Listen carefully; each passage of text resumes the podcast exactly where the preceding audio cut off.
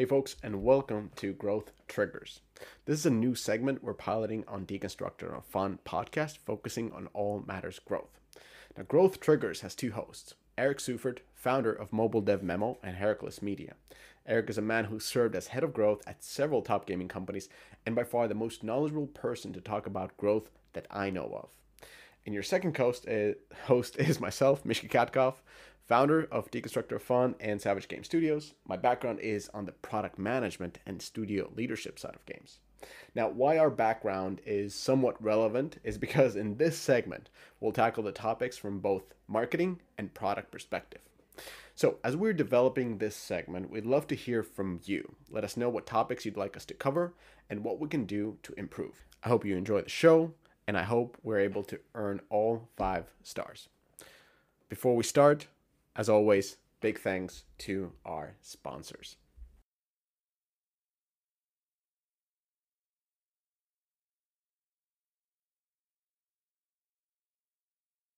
Really, at Jam City, we want to treat the players first and foremost. We really care about their experiences. That comes down to ad quality and what type of ads they're seeing. We want to make sure that the performance is there. Waterfall management does take a lot of time. The big drawback is the back and forth with networks, obviously, the uh, analysis behind it, and not always is the juice worth the squeeze, so to speak.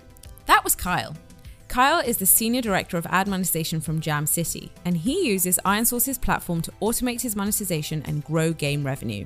That is time that is really maximized and could theoretically be a 50 to 100% to 2x increase in overall ad revenue. Theoretically, Level Play just automates a lot of that. That is a huge time sink for a lot of our teams. Want to grow like Jam City? Get the SDK on ironsrc.com. That's I R O N S R C.com.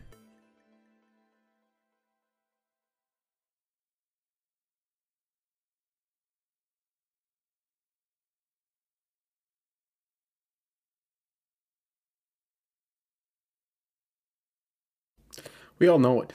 Mobile marketing is going through a paradigm shift. With the industry moving towards a more aggregate way of measuring marketing efforts, marketers' ability to measure and understand the impact of their marketing investments is further curtailed.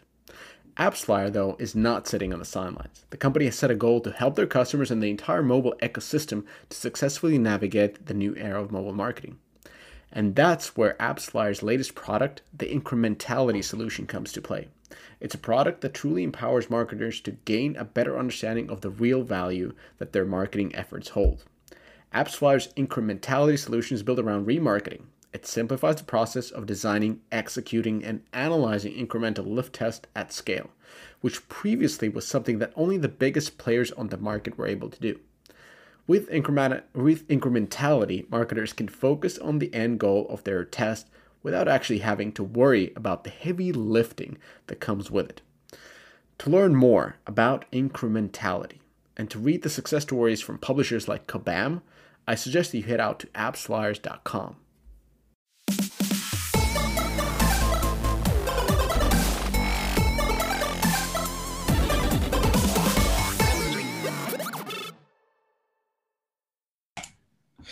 Hey Eric, how's it going? It's going well. How are you doing? Happy New Year. See, this is the weirdest thing. So people say Happy New Year, and I find it really difficult to say because, like, j- just during this new year, we have this new strain coming in from from London. We got a new stream coming in from South Africa. Everybody's on lockdown, and we're like, "Yeah, Happy New Year! I hope this one is really good." And the vaccines are barely. like the only one getting vaccine are the Israelis. Like they're vaccinating like crazy. Oh man, tell me about it. Yeah, well, I'll just say, uh, hey, hey, New Year. yeah, let's let's hope this is a happy one. I just I, I find it I find it kind of like difficult to say happy because I don't I don't know. I, it's gonna be good, but yeah. the start is definitely you know very 2020 ish. Uh, I was invited, by the way, to go to an event in Israel later this year uh, for the first half. I was like, definitely. Do I get a vaccine if I come? yeah, that would be you get one at the airport. That would be that would be the sickest way to do an event. Is like, hey, by the way, everybody who comes gets a vaccine. that would be like the longest line ever. I mean, to be honest though, like any event in Israel, just sign me up. Like I I would go to like the lowest grade like ad tech conference in, in Tel Aviv just just as an excuse to get there. If it came with a vaccine, that's just icing on the cake. yeah, well, the, the, the moment I think it's this one is going to be in April. There's going to be more information, so we're actually doing something with ironSource, and um, by the time like by the time it's April, you can go and lick people's faces because everybody has been vaccinated. so it'll be, it'll be kind of weird coming in like yeah everything is cool just go into a restaurant just do whatever hug everybody you know dance whatever you want to do let's just you know freak party uh okay oh well good. Invite incoming. All right so let's talk about let's talk about 2021 predictions. And um, you actually posted two two two post series on mobile dev memo. Uh, and basically you know Apple deprecating IDFA, which means that people don't know where the users are coming from, and then introducing the app tracking transparency, which asks asks people to use permission to track, and this kind of kicks off this crazy chain of events that will come into fruition in 2021. So I wanted to kind of start this discussion with you is, is talking about the prediction, but let's talk about first about the misinformation. And what are the sort of like the biggest sources of not sources but what are the biggest misinformations and um, or slash wishful thoughts that are influencing the prediction for 2021 for marketing? Um, i would say that there's there's two right um, well, there's more than two but there's two kind of major ones like there's two there's two major strains uh, there's there's the uk strain and the south africa strain of of uh, misinfo um, it so the first one relates to um, opt-in rates, right? So I think there's a lot of there. There's a there's a a desire to believe that the opt-in rate on the ATT prompt will be meaningful, right? It'll be high enough that it reduces, um, you know, the sort of IDFA identifiable user base and the sort of trackable user base. Um, by the way, I don't like I don't like using the term tracking here. I think tracking is loaded. I think um, Apple used that uses that word very deliberately, and it's it's kind of um, you know it's it, it's caught on. Um, but that's a lo- that's a loaded word that I think do- does a disservice to the actual use case for the IDFA, which is ads personalization, right? And, and and that sounds a lot better, right? Like everyone wants their ads to be personalized. No one wants irrelevant ads. Um, and and and the reality is like the IDFA doesn't really facilitate tracking like per se, right? Like what is tracking? Tracking makes it seem like there's some creep behind me, right? I'm walking down the street and some guy behind me and he's following me and he's tracking tracking where I'm going. he's writing it down in a notebook, right? The IDFA um, just kind of facilitates like event aggregation across across apps, yes, but um, you know you can reset it, right? It it it and it's it's it's depersonalized. Like I mean, there's there's nothing there that is attributable to like Eric as an individual who lives in Austin, Texas, and you know as a kid, right? Uh, and you know drives a silver car. It's it's just like that that that word it was used to kind of scare people, um, and I think Apple did a really good job of of allowing that to kind of permeate the discussion rather than talking about what IDFA actually allows for, which is just ads personalization. But anyway, that's a different rant. Mm. Um, so the idea being that you know these opt-in rates won't be that bad, right? They'll be seventy percent, eighty percent. Don't worry about it.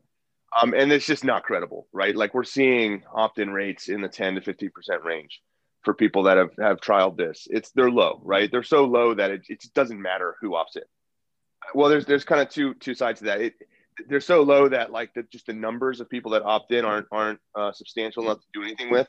And second, like there's a really weird bias in the people that do opt in that, that data is just not useful. It's it's going to skew to some you know particular uh, you know trait, and then you won't be able to use that to kind of model out the rest of the user base. And so I think a lot of companies are kind of pushing this idea that no no no, no ATT opt-in rates are going to be high enough that you know you can basically maintain the status quo. Everything's going to be fine. There's going to be some other stuff that you're going to there's you know you're going to lose some signal and you're going to lose some kind of insight, but we'll be able to model that because the the percentage of people that opt in is going to be high enough that we'll get like a good sort of baseline. And i just i just don't think that's credible. And i think that it's it'd be nice if that were true because you could just kind of keep doing everything that you're doing now. But i don't think it's true. Got it. So so two things basically. The uh, the, the, the amount of people to opt in is going to be as low as predicted and not as high as some some sources are saying and the second thing, like modeling off of that, will be impossible. Well, no, those, so that's all. That's all. That's the first, same. Got it. That's the first uh, uh, misinfo strain. That's the UK strain. That's the UK strain. Got it. That's the light one. Tell me about the South Africa. That's the worst. Oh one. man, yeah. The really the really vicious one is the um, this idea that you know you don't really need the IDFA uh, to do identity, right? Like that you or that there's a there's a pretty simple hack to get around having the IDFA being blocked, um, and that's fingerprinting or that's um, you know using the IP address in a clever way, and that so basically that yeah, the, well, you lose access to the IDFA, which is like the most kind of deterministic identifier. It's the most like one to one, you know, exact identifier. But there's other things that you can do to sort of like profile the device Mhm. to know who that to know who's who who that person is, and that is just not credible. I mean, first of all, Apple has said straight up, we're not going to allow fingerprinting, and they can block you. I mean, they can block. The, Apple can see what your what data your app is is is, is sending off device, right? In in review. So like when you submit your app for review, Apple sees all that stuff and they're going to say, look, you're, you're accessing this, this data for no kind of obvious reason. It must be for fingerprinting. We're going to, we're to block. What is Yep. fingerprinting?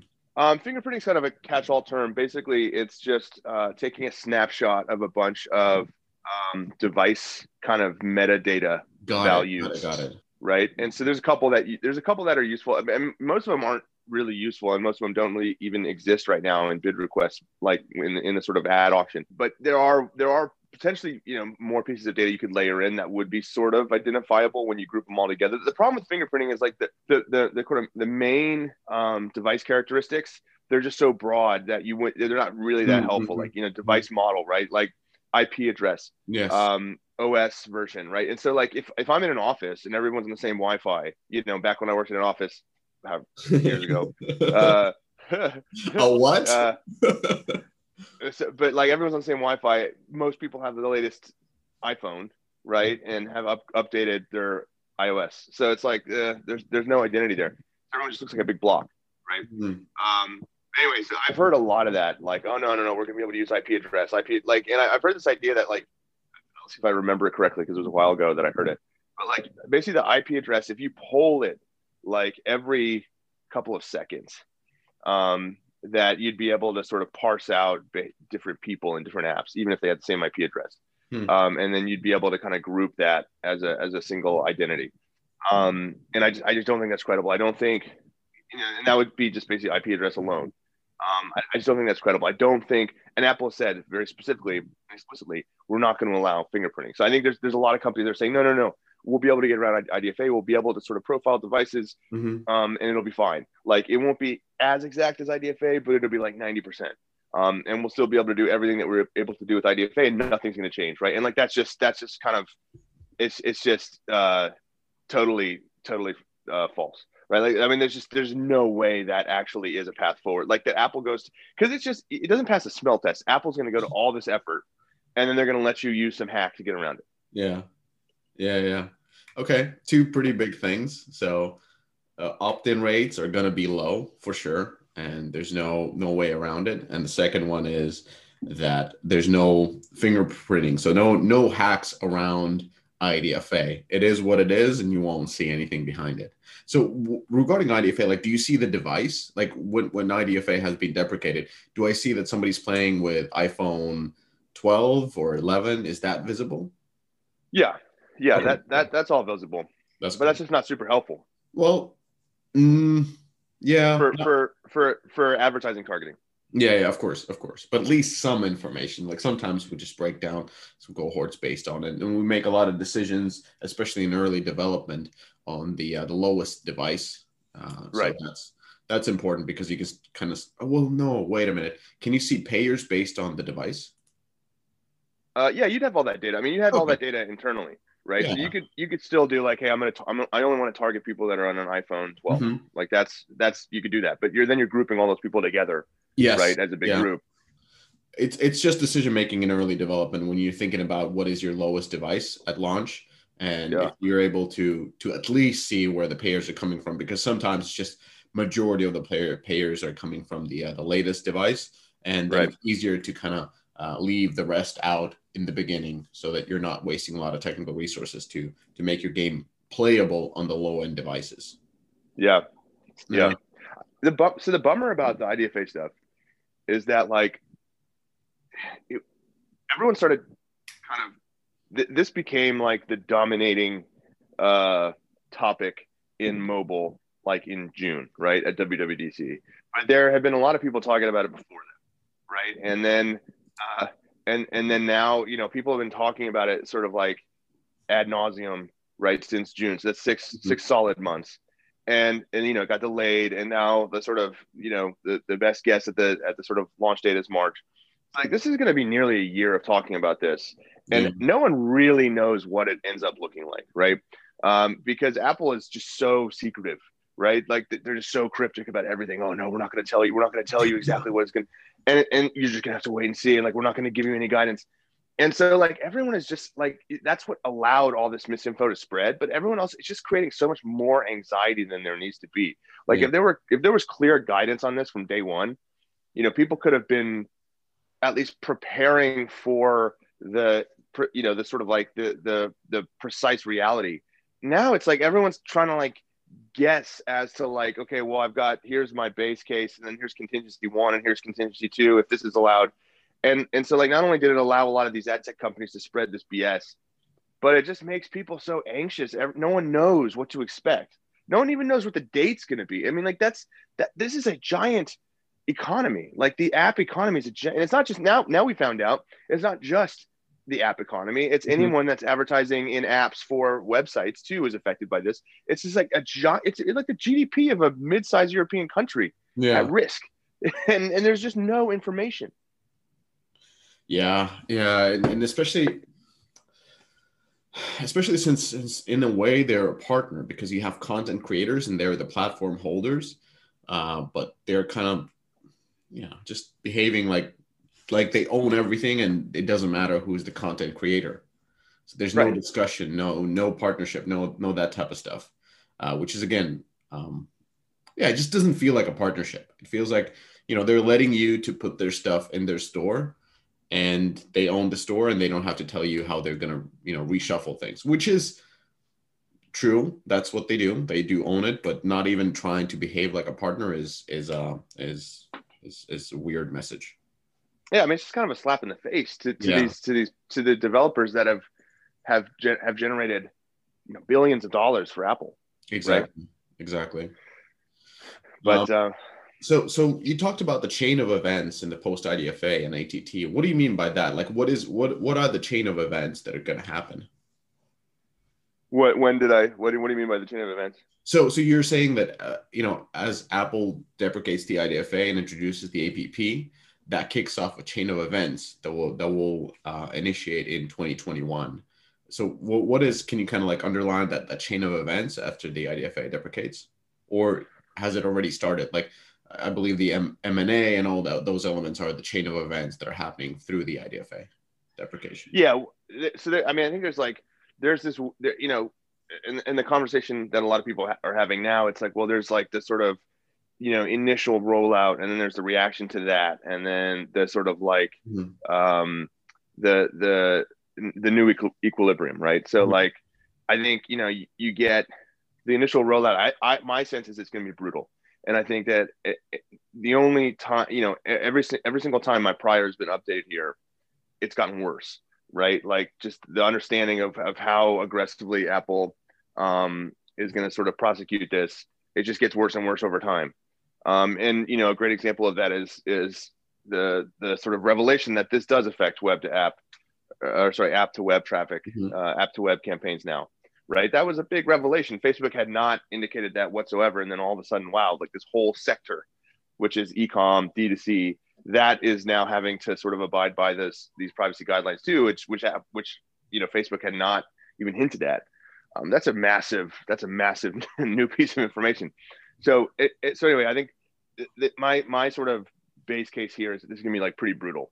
Mm. And you know, I put I put this in the prediction post. I think it's going to have a, a tremendous uh, I think it's going to put pr- tremendous negative downward pressure on uh, CPMS.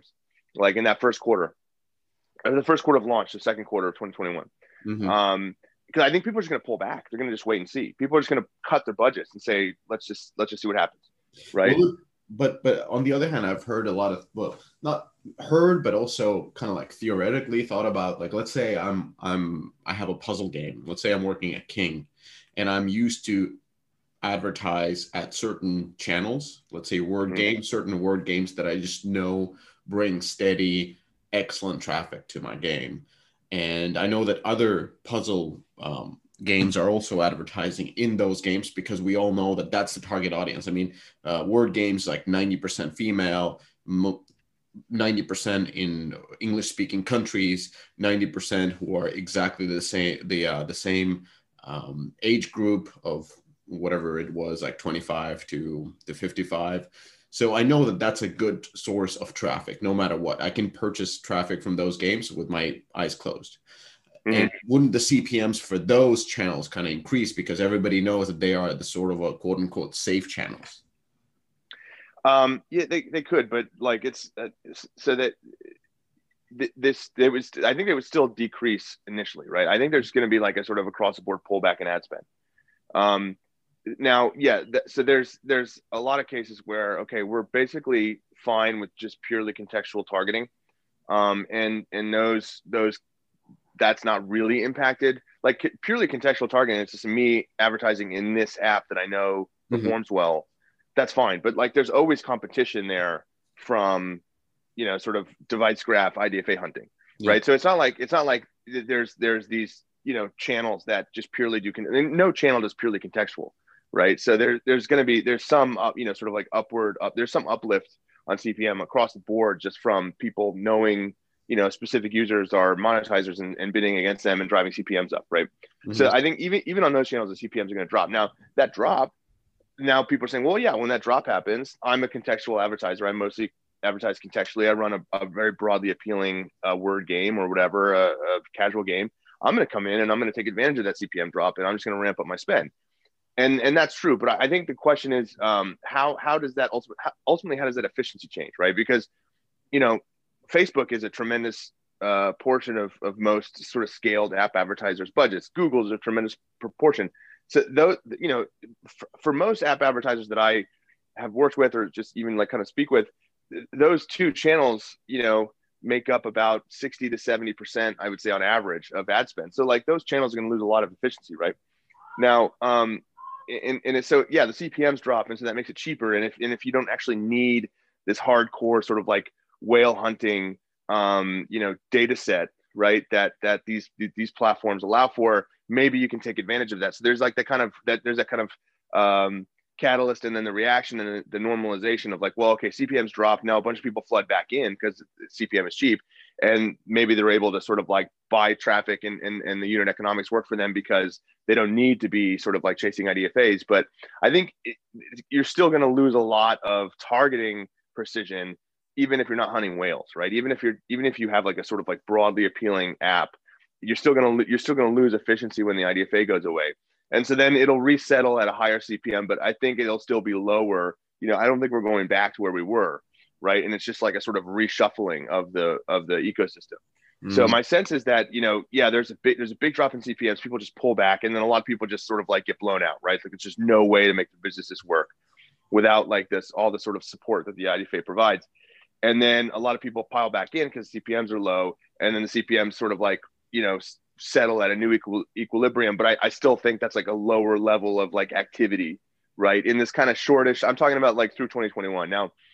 Facebook, you know, these companies are they have they employ you know armies of data scientists. They're going to figure this out, and they're going to make contextual advertising work really well, and they're going to get signal from other places that they haven't needed to sort of mine for signal yet.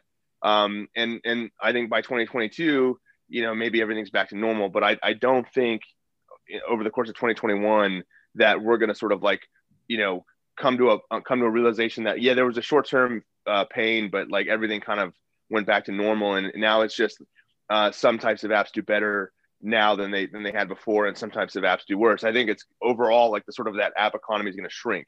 Mm-hmm. Got it. Got it. Okay. So basically, like 2021 is sort of like adjustment period where the CPMS are going up and down, and that's that's a problematic thing because because without the tracking, like you can get a really high IPM, but you don't really know if that's if if those users are actually driving your LTV. Yeah. And that's well, so that Uh, So, but that's why I don't. I, that's why I don't think these these price movements are going to be quick, right? I think there's going to be a, or I mean, I, I don't think that the sort of reversion is going to be quick. I think CPM is going to drop. And then the thing is, you have to buy traffic. You have to wait. You mhm. need three months. Like you need of, of sort of like lowish scale buying to sort of build these new models, right? You're not going to just say, hey, IPM is actually high now, so let's bump the spend back up. And it's been three days, right? Shit. Um, all right. Uh, so let's talk about another thing. So I was reading your predictions, and and Dan Dan wrote in in your predictions. So Dan Barnes, COO at Network, previously Machine Zone, Natural Motion, Zynga. So knows a thing or two. okay. So he talked about the arms race for the ownership of conversion values. What does that mean? I, I read his I read his piece several times. He writes really well and he's just so smart that I had to read it multiple times, maybe because I'm dumb. But what is this arm race for ownership and of conversion values? Yeah. So, um, so the the I, I guess this was deliberate on Apple's part, but um, kind of like an unfortunate design decision for SKAdNetwork is that the conversion value um, when we so you fire that conversion value with just this this method, right? Update conversion value, Mhm. and you know I, I don't want to go into the mechanics of the conversion value stuff. If people need sort of more detail on that, you know I've written kind of extensively about the, how that works. But so you update the conversion value, and the thing is like that gets that just sort of like is a state. It's, just, it's like a new state parameter, right? And then like that gets fired off after these timers expire. But anybody can fire that. Anybody can can update that function. Anybody can up. can- Anybody can update the conversion value by by um, executing that method, right? And when I say anybody, I mean any SDK on the on the in the app, right? So the the app can do it sort of natively, um, or your MMP could do it, or your MMP could do it via the SDK, or Facebook could do it via the SDK. Like any any SDK could fire that. And so, um, you know, there's there's a, a race condition, right? Like there's there's just anybody could fire this, and you have no control over other people firing, Mhm. right? Now, um, you know, but the thing is like if and, and so these conversion values are mapped right to, to whatever you want to map them to. So some people are mapping them to events, specific events in the app. Some people are mapping them to predicted LTV values. Some people are mapping them to like player state or user state. Um, you know, there's a lot of design decisions that go into that. But the thing is, like, if a specific party would say, no, no, no, you app, app advertiser, you must accommodate my mappings. You Mhm. must you must map these to the things that I tell you to map them to. Otherwise, you can't use my service. And if they were powerful enough to do that, Facebook, right? Um, then they they could actually like really impair other you know other sort of parties, right? So let's say that, and my my assumption kind of going into this was Facebook was going to do that. They were going to say, you, you know, in AEO campaigns there was like 14 standardized events. I thought, you know, back, you know, prior to, you know, in, in the current state of AEO, there's 14 standardized events. So if you're doing AEO campaigns, you have 14 events to pick from, and then you map those. You're supposed to map those to the actual, the, the sort of corresponding event in your app, but some people map them to just custom events. Mhm. But, um, you know, they say here's the 14, here's the 14 events that you can optimize a campaign for, right? So that this this campaign will sort of ultimately kind of optimize for bringing traffic that uh, that that uh, executes these events.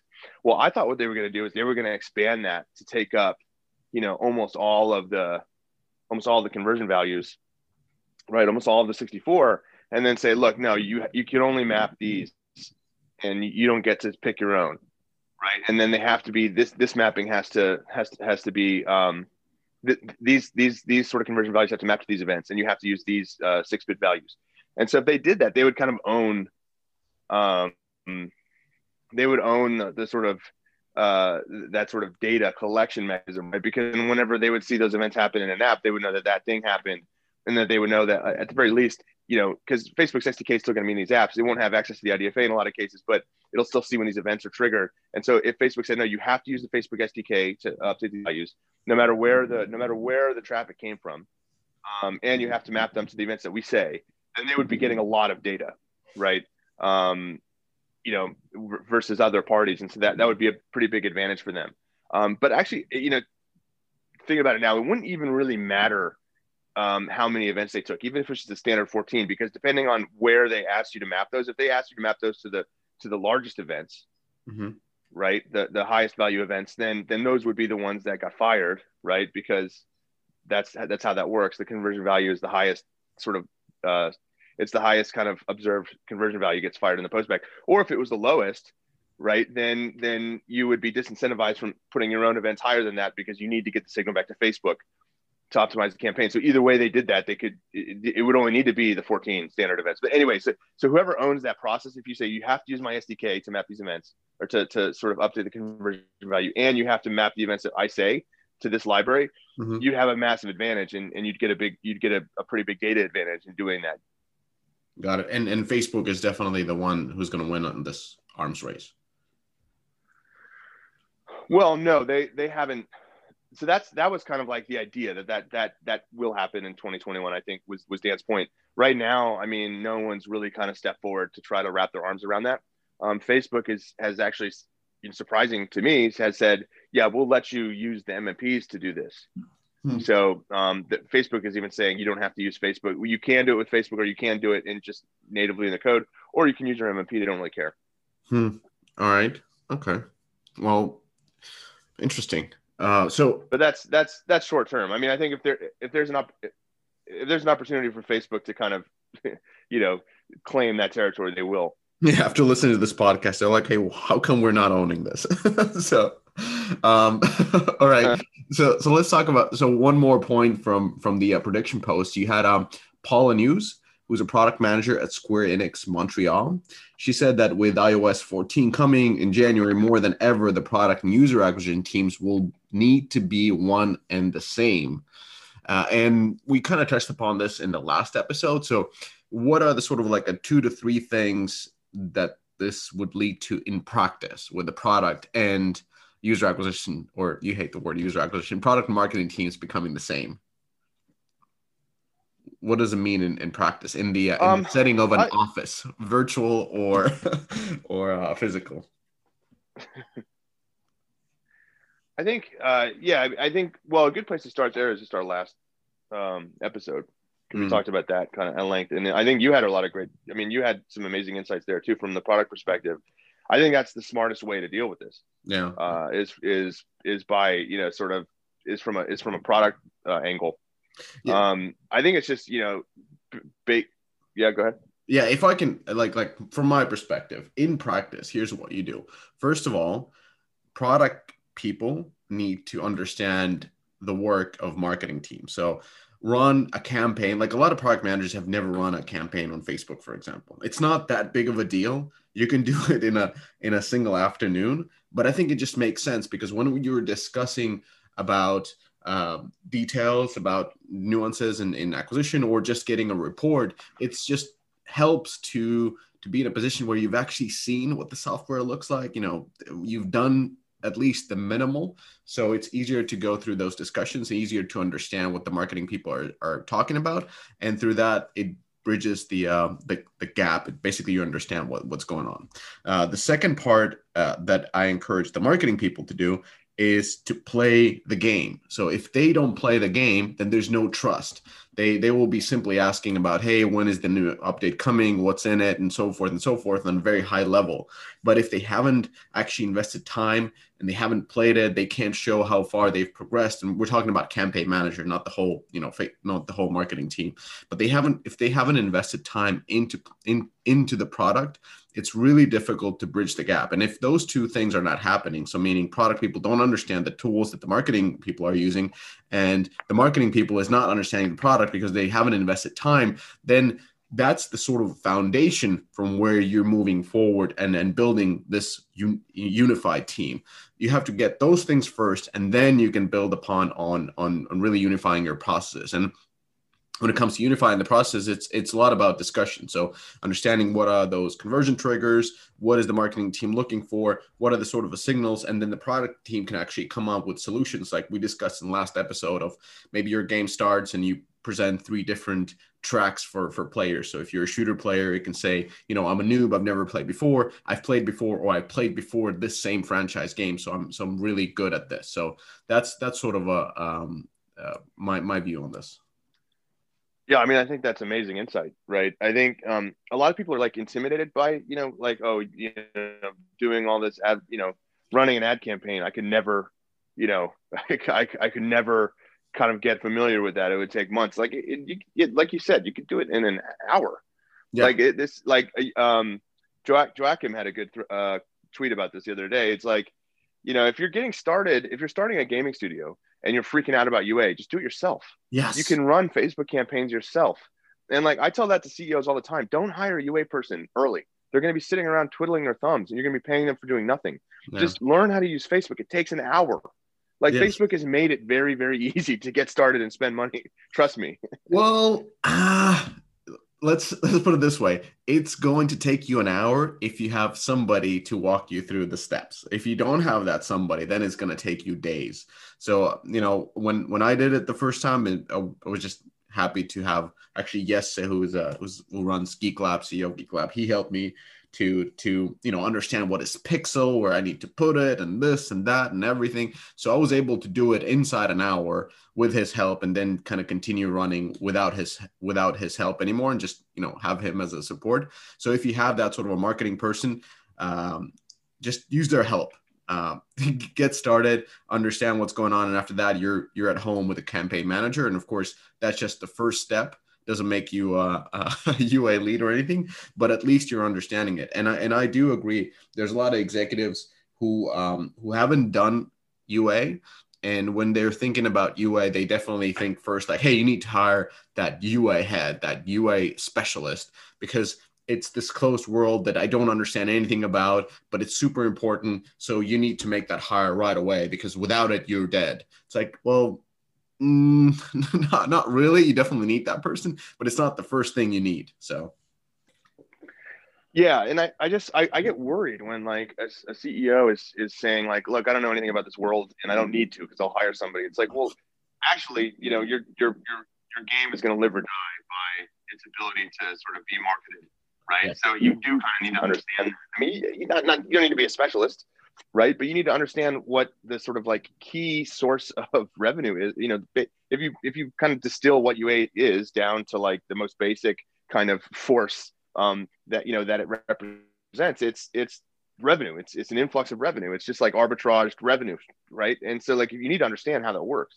Yes. and i think it makes sense for you know a, a ceo to spend some time kind of learning that landscape at the very least. And it you know yeah maybe okay maybe it's it, it, you need some help or whatever but find it. Like you could you could you could find someone who, who can show you this stuff. Um, anyway, I, just, I think it's really important for like management teams to understand that, and that you know, of course, that that doesn't scale, and you've got to hire a team. But like at the very least, you should sort of fundamentally know how this is going to impact your game's kind of revenue, uh, you know, schedule and, and, and cash flows. Yeah. Um, so I think you know that's that that's a uh, and that that's a really that's a really great insight. Like the product team should at least understand that too. Um, and the flip the flip side of that is is equally important. It's like you know I, I see so many teams where like they just they have no idea what's going on in the game, and not even from like a live ops standpoint, but just from like an economy design standpoint. They don't know how the game monetizes, yeah, um, at all. And and and so like when subtle changes are made and they're kind of blind to that, even if they get like an update from the PM team, it's like oh we changed the onboarding flow or we changed the, you know we changed the the hit the win ratio or whatever. And that just kind of doesn't mean anything to them. And they think it's just like you know that that's going to deeply impact the performance of the campaigns that are running right now right? So like these cohorts that are being acquired today tomorrow and and you know if you don't really understand that and you can't really sort of like contextualize when you see the sort of performance metrics change you know because of the the economy changing um, it's going to be harder for you to do your job yeah, and and the second part is like you're not just a, a, UA manager, you're a marketer. So how can you market a product that you yeah. don't understand and you're not excited about and you're not a fan of? That that is impossible. So because you can't get the nuances. Like if you truly play a game, then you understand that the product team is improving it. Now they're doing this, now they're adding that because it's important for the game. It's something that the players have been asking for most likely. It's something that drives the numbers. So there's a reason why this change is being made and then you can actually advertise that to a certain audience that is you know engaged audience and they want to know about this. So so um so yeah so that's that's uh that's an important part. And by the way when we were talking about executives not understanding sometimes uh, the ua the reason for that is is um, there are executives that are afraid to say that they don't know. And when they are afraid to say that they don't know something they kind of you know go along and pretending that they're just leading and they have specialists around them that are going to tell them. But it, i think it's really important to just say like hey this is something that i don't understand. I need the basics. And it, you don't have to tell that to your team if you're not comfortable with. You can hire a consultant that could come in and explain to you like the 101 of user acquisition or 101 of whatever. And and i think it's just just it's it's really important in life to to just overall to to admit that you don't know something because that allows you to learn instead of just pretending that that you understand it on a strategic level yeah, no, I mean that's that's such a good insight. Yeah. Um, yeah, and especially as a startup, as a startup, like as a startup, what's your excuse? I mean, I get it if you know, I don't know, you're running Take-Two or something, you know what I mean? Like, yeah, fine. you you probably don't know the details of UA, but and you don't need to. Um, but if you're starting a gaming startup or you're starting any, even like just a just a, a just consumer like a mobile first consumer tech company, yeah. you should know you should know that you should you should understand at least the underlying mechanics. Yeah. Um, and so many people just don't and then and then like you get caught like you get blindsided sometimes by like yeah we we mm, the economy broke or whatever and then the ua just tanked because it doesn't really work anymore. No one really understands why across the product and the ua teams. And then you know you're at the sort of management layer and you're like wow everything's on fire. I don't even know where to start. Yeah yeah. And then then the, usually what they lead to is like let's let's get a person who can fix this. Let's let's get a you know uh, a gal or a guy who takes the lead and charges and fixes one, one thing. They started looking for that person versus uh, versus the issue that actually caused this. And and uh, you know it is what it is. But let's talk about let's talk about just like the last thing is a lot of hot takes on on things. So first one is ad spend. Is it going to go up or down? I assume down, right? In 2021. Yeah, I think Q Q2 it goes down significantly. Okay. Okay. Uh, and we, we touched upon this. So just because of the, uh, lack of visibility and an adjustment period. Um, how about Apple and, and, SKAdNetwork? What what happens with that? Like, what's Apple and SKAdNetwork in 2021? I don't think they make any meaningful updates to it in 2021. Apple's pretty slow with this kind of stuff. Um, mm-hmm. If they, I think, I, I don't think they make any big updates in 2021. I think it looks exactly the same as it does now. Got it. Um, and and with Apple, like like does the uh, App Store does it become more powerful in 2021? Yeah, I, I probably. I think you know it. It people start. I think we go back to the the kind of dynamics of like going to you know making the pilgrimage to Cupertino or to London mm-hmm. uh, to beg for featuring and present. You know, oh, we're doing this big update and we want to be there in person. I think well, once travel you know starts up again, but I feel like we sort of move back into that kind of dynamic, um, which is I think what Apple wants, and so that that was probably a primary motivation of this whole thing. Mm, Pre 2017. You know, you, you remember those times when you you'd fly to Cupertino and love it. I love it. I've been been to there, been to uh, to Japan, been to Tokyo, and and then those are you know fun travel, fun fun stuff. They're they're actually pretty cool cool people and and they do like games so it's it's fun to talk with them and and fun to present it. But it's sad that it wasn't just important so we didn't do it after 17 just like more like meeting them for for dinner and stuff stuff like that. But now that it becomes more important you you definitely will be engaging with apple way more and that's good. Um so how about how about facebook? What happens to facebook in 2021 um i think facebook's gonna have a they, they, they're have to to, to, to figure this out. I, I, I don't, I don't think Facebook's revenue is going to like collapse, right? I mean, I, I think I've seen some predictions that were pretty extreme. I think, but I think they're going to take a, a reasonable hit. Uh, there was a report going around yesterday that kind of estimated the revenue impact at like 3%. I think that's probably too optimistic. I think it's more like 7% or 5 to 7%, percent mm-hmm. um, maybe even up to like 10 ish. So like there, there's this is kind of, there's, you know, like I was, I was saying, there's like a, there's a you know an extreme pullback, and then there's kind of like you know um, a re-normal. There's like a normalization period, and there's like a finding that new equ- equilibrium. So I think you know at the worst, you know we could be talking like seven to ten percent, and then it just gets it gets better and better, right? But I think Facebook is is I think they're they're pretty panicked about this. I mean, I think if if you look at you know the kind of the the sort of PR campaign that they've launched and taking out these full page ads and, and you know so national newspapers that's a that's an extreme that's an extreme reaction right? So they're they're not uh, they're not they're not very calm, right? And if that's the case, it's probably because they they think this is going to be pretty bad for their for their business. Yeah, even even I mean even few percentages is is a lot of money with with Facebook scale. So makes makes total sense. How about um, how about Google and Android? What happens to them in 2021? They're they're not jumping on this um, this deprecation stuff right away. No, and I don't. I don't think. I don't think they will. I think they'll do something in 2021 along this, along these lines, but I don't think it'll be nearly as extreme. I think it'll be pretty. It'll be a pretty light touch, and I don't think it'll actually disrupt the Android advertising ecosystem. I think maybe Android becomes a new battleground, right? I mean, maybe people just shift their spend to high end Android, um, and that becomes like the new, uh, you know, sort of kingmaker, uh, you know, sort of segment. Just because you know it, it, it's people are going to be discouraged from trying to compete for. Like I, I think if you think about all the all the the sort of like high monetization titles right now on mobile that are so dependent on the kind of IDFA infrastructure, just just sort of like fundamentally dependent on that. Um, you know, they're just going to shift budget to Android because that's where they're going to be able to compete. Yeah. And so you might see like a total blowout of CPMS there. Okay, yeah, that, that makes that makes total sense. Uh, how about uh, how about mobile attribution partners? And there's been a lot of a lot of written, and of course they've been on the forefront of predicting what this means and how they're going to tackle tackle these issues uh, with IDFA deprecating because that has huge effect on their business model. Yeah, I mean they've been at the forefront of publishing content marketing.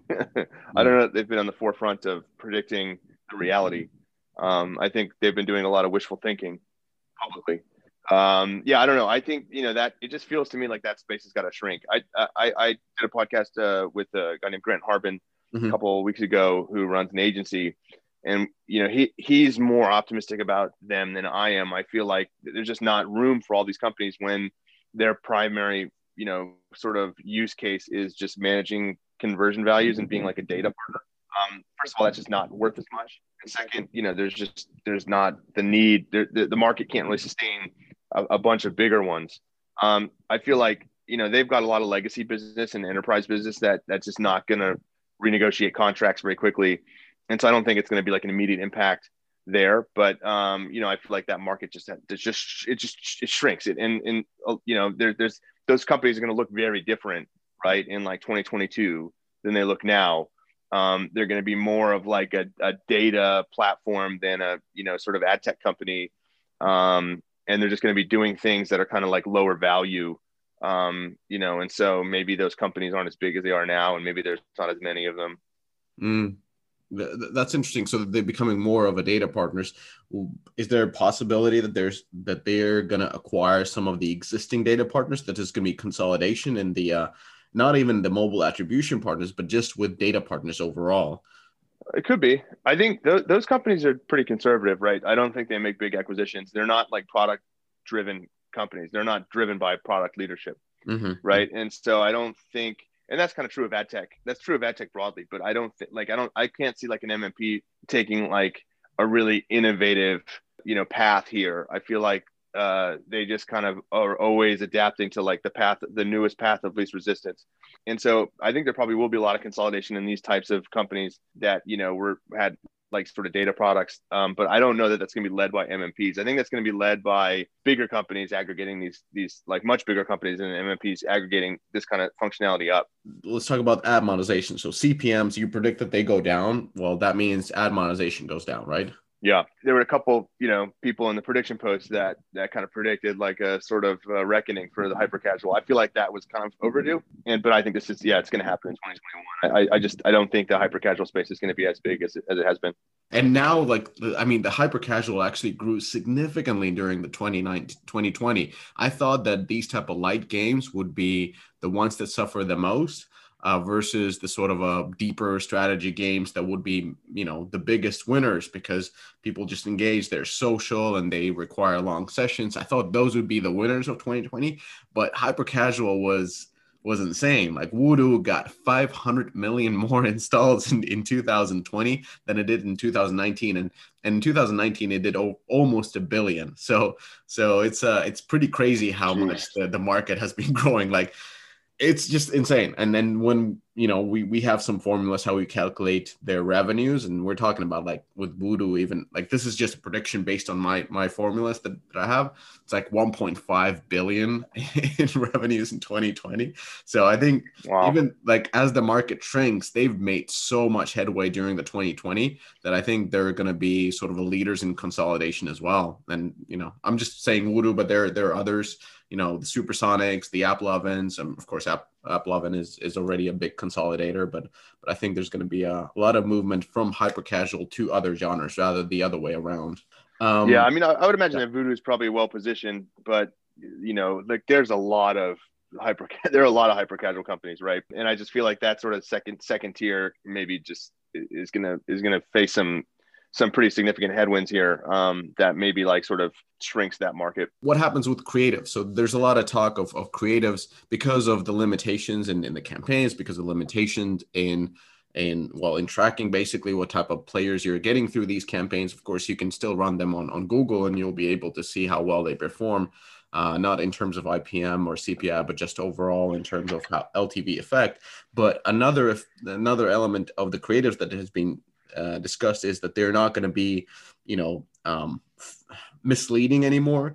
Uh, that they're going to be more of a quality focused, more player focused. Is that sort of a thing you're seeing in 2021? Yeah, I think so because basically we just go back to like the 2015 era, mm-hmm. right? Like before, you know, VO, before AEO, before all this stuff was able to be optimized around monetization and and with this like mass kind of experimentation engine that that Facebook brought to market. So yeah, you, you you're not going to be able to experiment with 200 creatives a week, right? It just won't work. Mm-hmm. Um, you're gonna have to you're gonna have to kind of make some guesses about what you know what you think is going to best serve you and best reach you know your sort of like core audience. And I think that that function is going to be more important, right? Because like now, you know, like the like the fake ads thing, right? Like you don't need the creative lead to come up with those ideas. You just need to like throw random stuff at the wall and see what sticks, right? But I think you're going to need real creative leadership going forward that that actually brings some insight to that process um, which you kind of don't need right now. You just need like a production manager who's capable of spinning up an organization that can, you know, churn out a mass volume of, of ad variants. And, you know, kind of this this next paradigm will be like very much the opposite. You're going to need someone who really is like a creative visionary who can actually think through like like you said, you know, this this is this is you know, this is a marketing function. It's not just um, you know, the deployment of, of, a, of a massive volume of, of, of assets to see which ones work. And that's going to be even more true kind of post IDFA.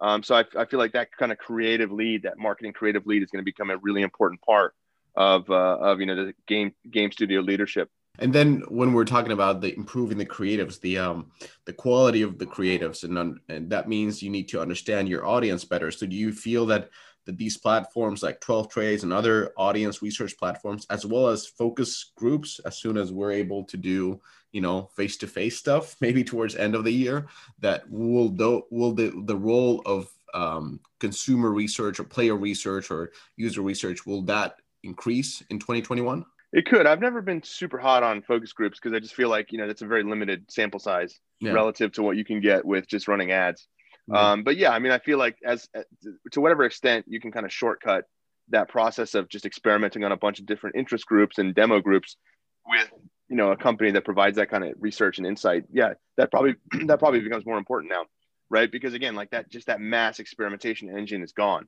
So you can't you can't offload that to Facebook anymore. It's not going to work. So now you have to do it yourself, and it's time consuming and expensive to do it yourself. So if you can you know find a service that um, can help you sort of you know jump to that you know understanding without having to spend a ton of money that, that's going to be helpful. Yeah and especially with with all the social distancing like you can't like you cannot do focus groups. So so the, these platforms that provide the the services and and at a scale especially where where you're not you know meeting with with 50 people from Austin or Houston or wherever we used to do the, the tests with. It's usually Houston. Uh, it's it's um it, it's different because now you're getting the whole platform. You're actually looking at the data from thousands of people that are playing different type of games and aggregating through that, or it's yeah. already aggregated rather than looking at videos where players are. Yeah, they're, they're kind of weird. Like some focus groups are weird, but sometimes when it works really well, you get some good insights.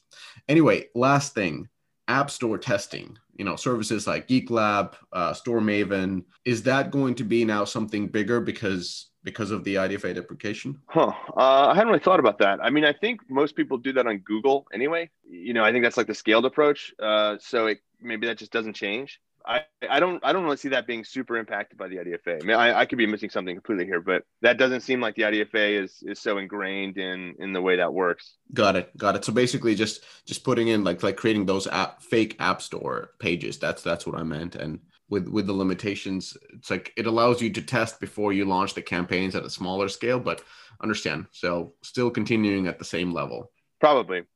All right, all right. So that's that's the uh, the the whole shebang. Well, hey, Miska, I wish you a new year. yeah. Well, I wish happy. you a great new year. I wish you uh, a good flight back to the the place where you don't have to wear pants, uh, aka Austin, where it's always hot and the cars are big. so, so um, that's right. Yeah. So, hope you have a, have a good start, and where the uh, internet quality is far better and the microphones are bigger. So, we'll continue this as you as you as you get back to US. That's definitely true. We'll uh, we'll uh, we'll see you next time on the big mic. All right. Safe travels. Thank you for listening through the whole episode. For more growth content, please check out previous episodes on Deconstructor of Fun podcast and do visit the Mobile Dev Memo website as well as the Mobile Dev Memo podcast.